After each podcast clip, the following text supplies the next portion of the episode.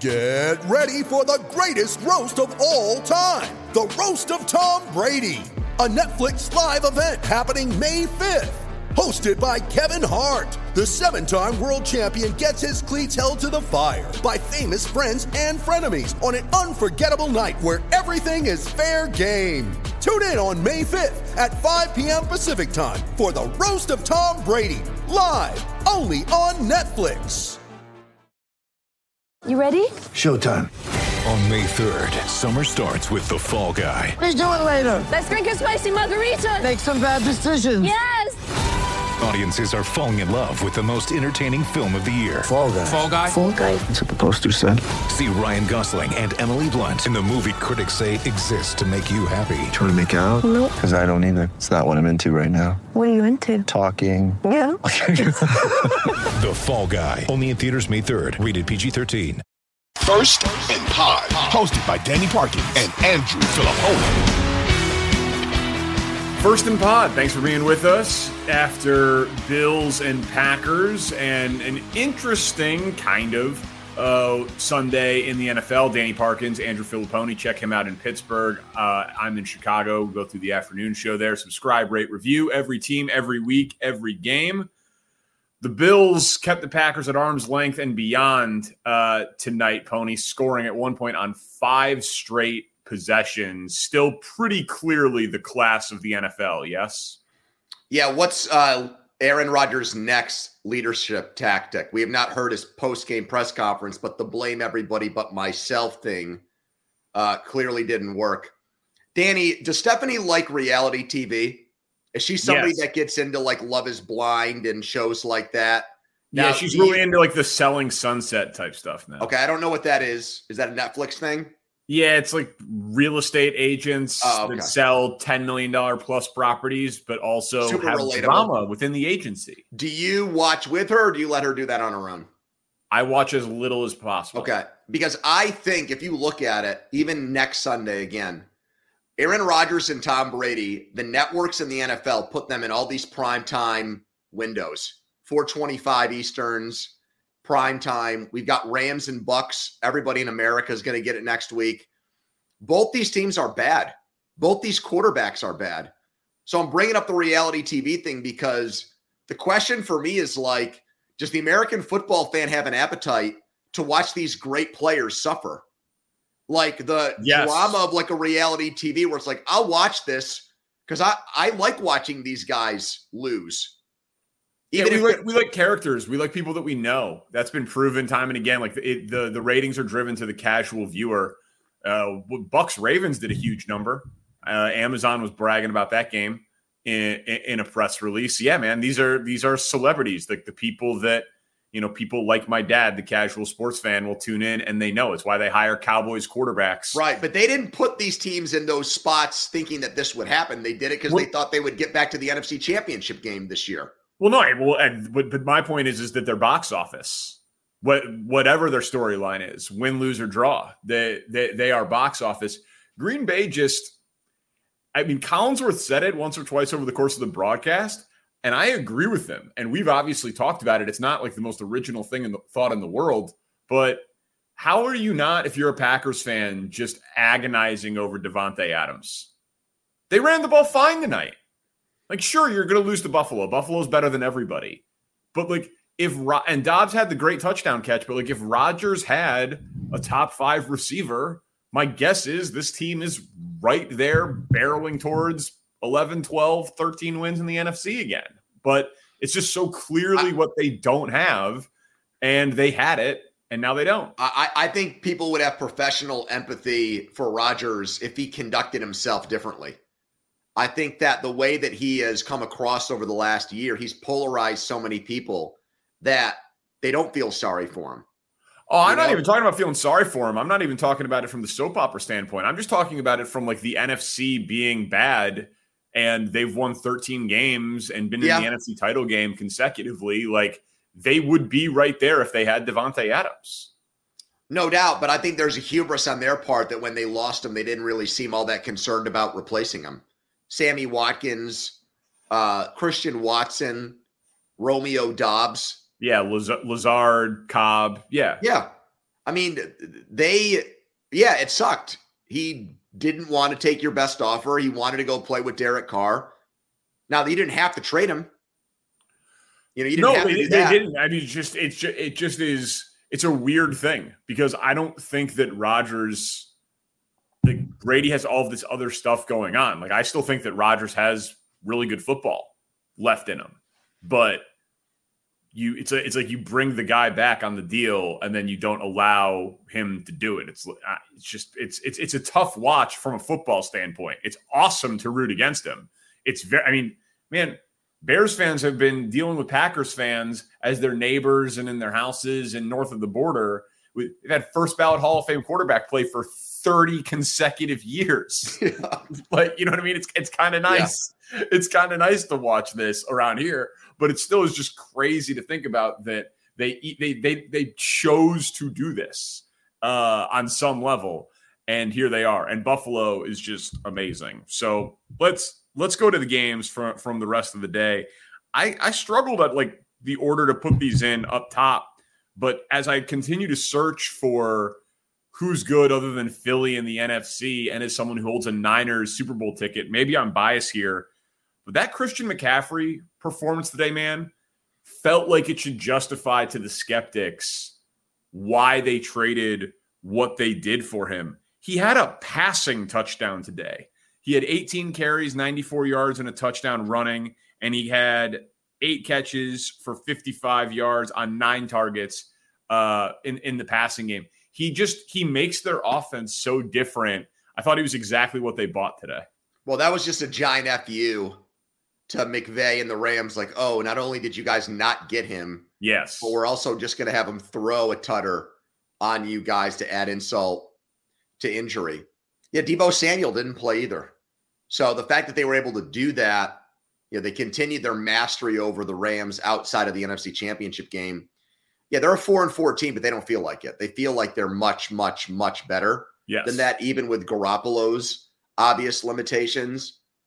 And for the Rams, you know, Les Snead, now you're on the clock again, dude.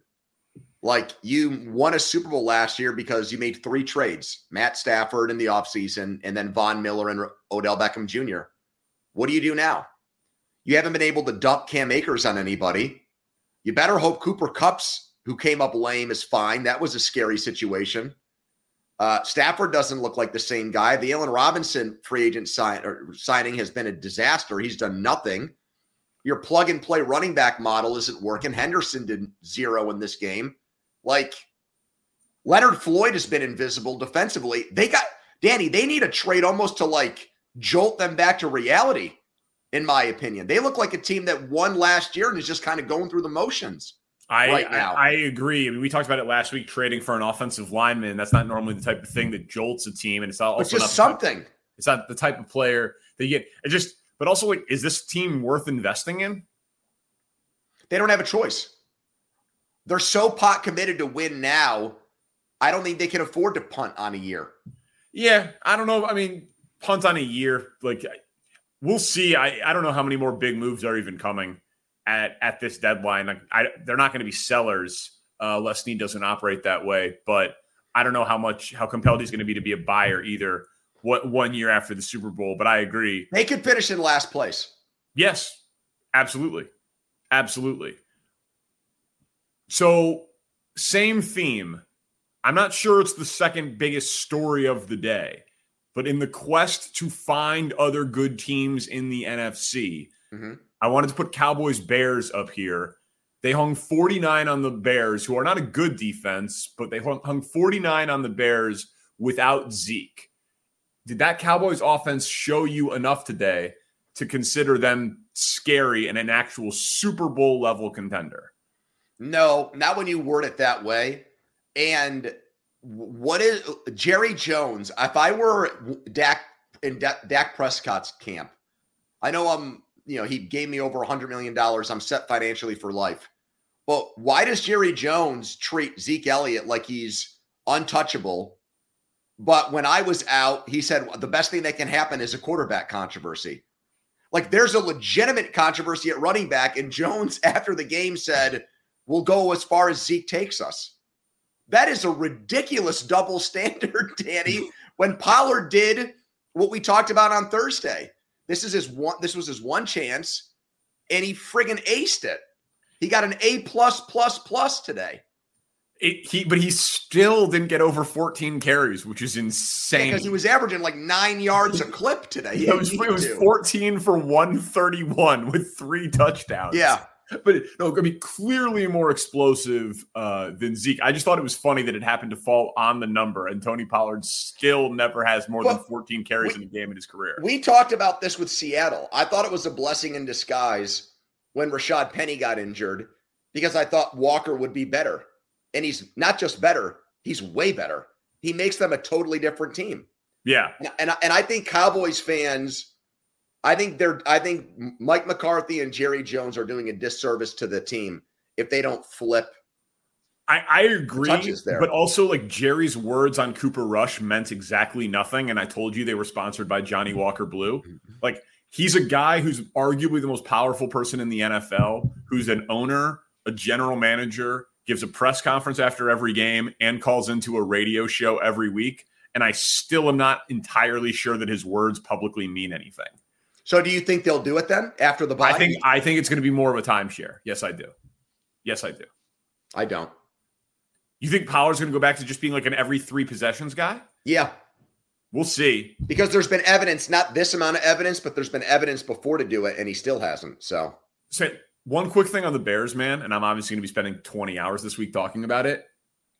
The country's not going to acknowledge it because they got blown out and the numbers aren't great. But there's no concern now in my mind of Ryan Poles moving on from Justin Fields this offseason to like get his guy. He is showing enough flashes with absolutely nothing around him yeah. throwing a ball that's perfect on a deep ball to Velus Jones, dropping it, throwing a jump ball in the end zone, perfect pass. Uh, Equanimeous, uh, Equanimeous St. Brown dropping it. Like Montgomery fumble. Montgomery fumble. I mean, boneheaded play by Fields not to touch him down. Yeah. Just special athlete. You know, underthrew a deep ball. Didn't have didn't wasn't perfect by any means, but 120 passer rating, efficient, getting the ball out faster. Second half against Minnesota was very good. Washington Got to do what the terrible. Eagles did with Hurts. Got to get him a big. Got to get him an AJ Brown. Got to do something like that. That's Yeah, got to do what they did with Tua, right? Like, yes, they just they they have to find pass protecting offensive linemen and skill position uh, pass catchers, and he needs a big body guy. He's a he's a he's a throw the ball down the field guy. He can't have Darnell Mooney be his number one target when he's five eleven and heels. Like hmm. you gotta you gotta find him a guy, but. I am no longer concerned that Fields isn't going to get next year. Like I think that's locked up with how he's played these last couple of weeks. Next game. So Josh McDaniels, after getting shut out against the Saints, said it was his fault and he has to take responsibility. Will those comments be enough to get this guy some heat? Because he's not catching one one hundredth of the heat that Nathaniel Hackett has caught, and they stink. And he was a high profile head coaching hire. I feel like this guy's getting a complete pass nationally. Well, he was because they were they lost to Kansas City 30 to 29. They lost the overtime game to the Cardinals. They were the team that wasn't getting uh, criticized for blowing games and finding ways to lose. They were getting they were getting credit for being unlucky. And when you lose in the fashion they did today, I think it changes that a little bit, especially when you see how Adams did nothing in the game. Uh, the Saints shut down Jacobs. I mean, their defense finally looked like it was sort of advertised before the season started. So, dude, McDaniels, it's just, it's par for the course for these Belichick disciples. They don't that's what I'm saying. Like They he's don't win. a likable figure. He's not a popular figure. It's an easy narrative. I understand that they hung 38 on Houston just last week, but it's Houston. He, you're so you have a running back who's amazing, a quarterback who's paid, a receiver who's paid. Like all you have uh, Renfrow, you have Renfrow, you have Waller. Like what? Zero points. I actually thought the story in that game was that Allen made the right decision going with Dalton because of something you've brought up on this show before. Kamara. Dalton involves Kamara in the passing game better than Jameis does. Yeah, Kamara. It, it's it it's been a multi-year storyline with Kamara's like when Taysom Hill was in, Kamara's value went down. You know, like it is it, it is just so obvious. And I and I would kidnap Mickey. Is Mickey Loomis still the GM there? Yeah. Uh, if I was Dennis Allen, I would kidnap him or I would get him drunk. I would have him go on a two day bender because you don't. If you're Dennis Allen, you don't want him trading Alvin Kamara for picks right now. And I could see why they would be. Te- I mean, look at Mc. I mean, it's the perfect storm. McCaffrey has a huge game. Kamara has a huge game, and desperate teams are going to be like, "See, this is what we need." And it makes sense in the long term for New Orleans. But if I were a coach or player on that team, I would be like, look, our division stinks. And we still don't have Landry and Thomas healthy right now. So come on, give us a chance. But yeah, I mean, I understand why a GM can't think like that. So if they did it and got a Kings, they should trade him. They should absolutely trade him. Yeah, and he's awesome. Yep, he, he never stopped being awesome, other than when he was hurt. But it was it was totally it was totally quarterback dependent. And anybody who watched those games or gambled on his props or had him in fantasy, anybody knew that he he is an awesome football player when healthy.